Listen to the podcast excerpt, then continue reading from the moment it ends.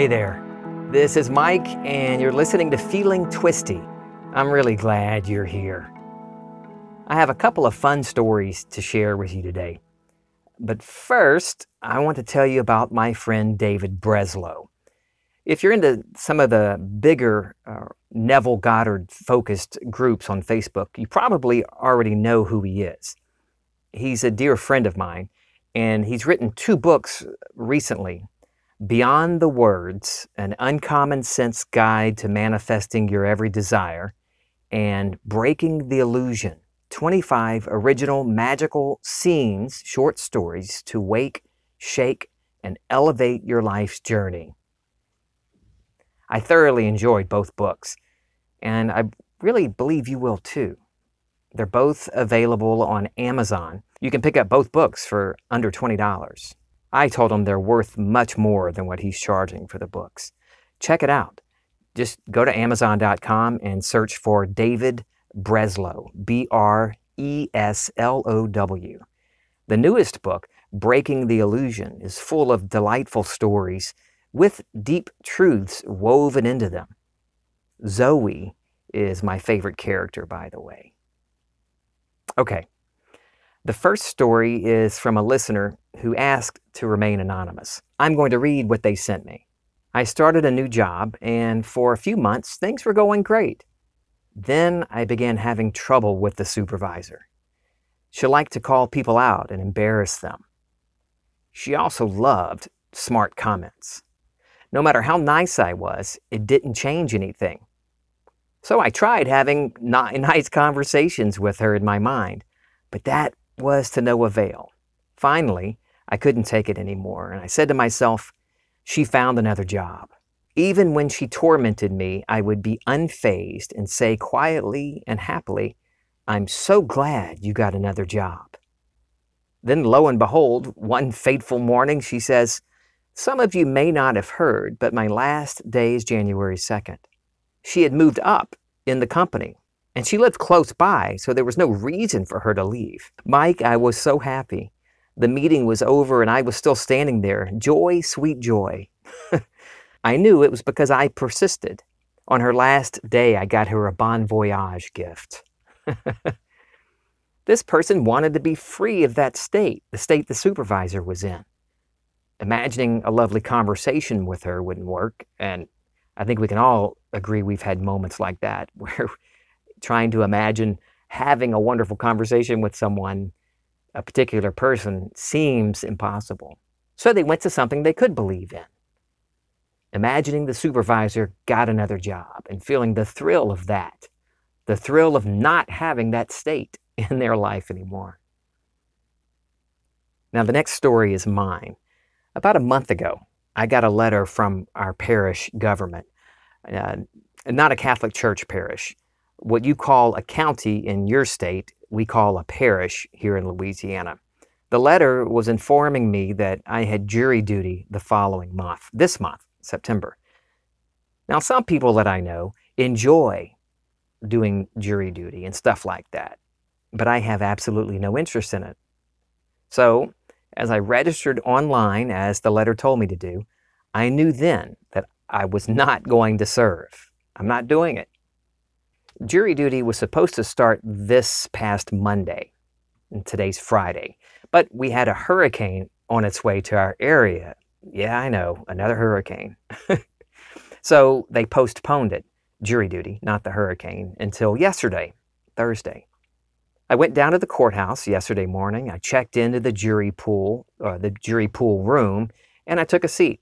A hundred of us packed into this small room, and I could hear people murmuring uh, all around me about how much they were dreading this whole thing. One woman sitting next to me was trying out excuses on me, giving me reasons that she's going to tell the judge why she can't serve on the jury. And she asked me what I thought. And I said, yeah, you know, maybe so. I didn't try to come up with anything because I knew I wasn't going to be selected. I just knew it. I even told Kim that morning, hey, I'll be talking to you soon.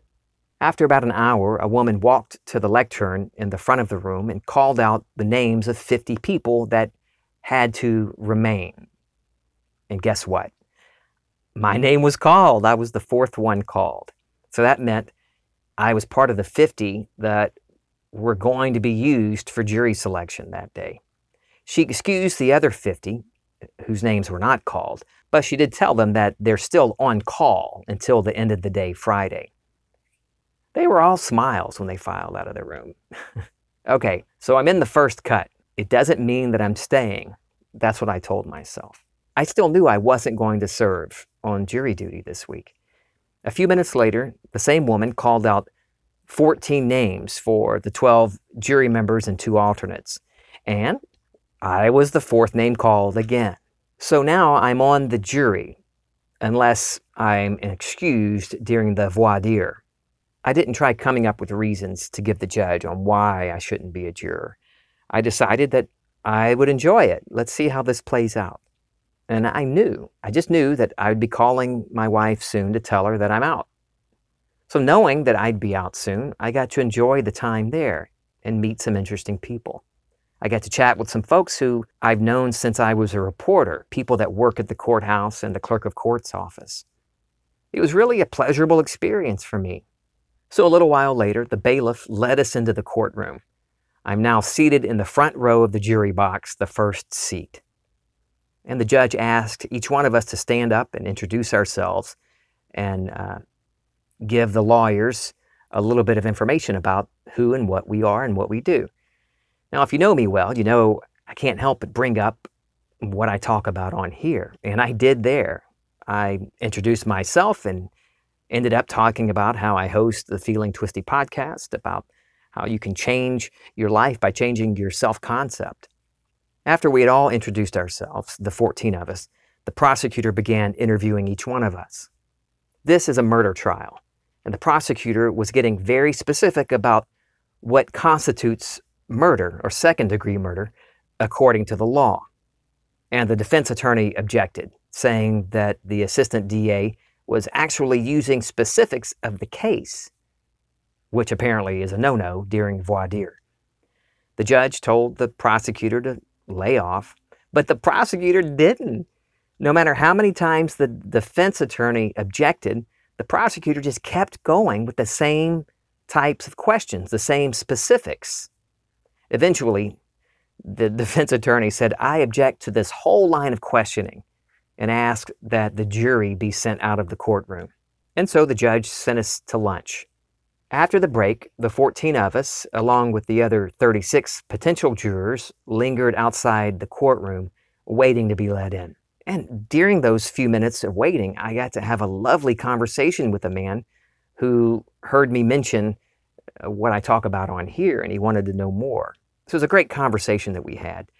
And then the bailiff sticks his head out of the courtroom and told us all, You're released. The judge says go home. Turns out the prosecutor had tainted all 50 of us because of the details of the case he was using during voir dire.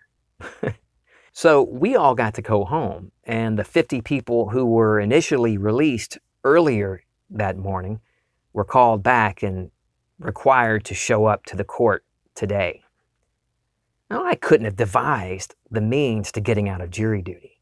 I just knew what I wanted, and I remained in the end. I'm not bragging in any way. There have been many times, too many to count, when I jumped at the first sign of things going the wrong way, assuming I did something wrong. And many of those times it turned out I did do something wrong because of my persistence in the assumption that I did something wrong. It was my lack of faith in my imaginal act, in my assumption, that did it, not the actual act. It always comes down to what I believe. I've been called to jury duty. This is now the sixth time I've been called over the years. And all the other times, I pulled every string I could find, came up with all types of excuses and why I couldn't serve on jury duty. But I didn't want to do this this time. It was the perfect opportunity for me to rest in the end. And I knew that I would have this great story to share with you on my next episode. There's no need to argue your point with someone or try to manipulate circumstances or manipulate people to try to get your way. I found manipulation comes from my state of lack, my misidentification of self. When in doubt, just go back to the end that you've already imagined, that you've already felt.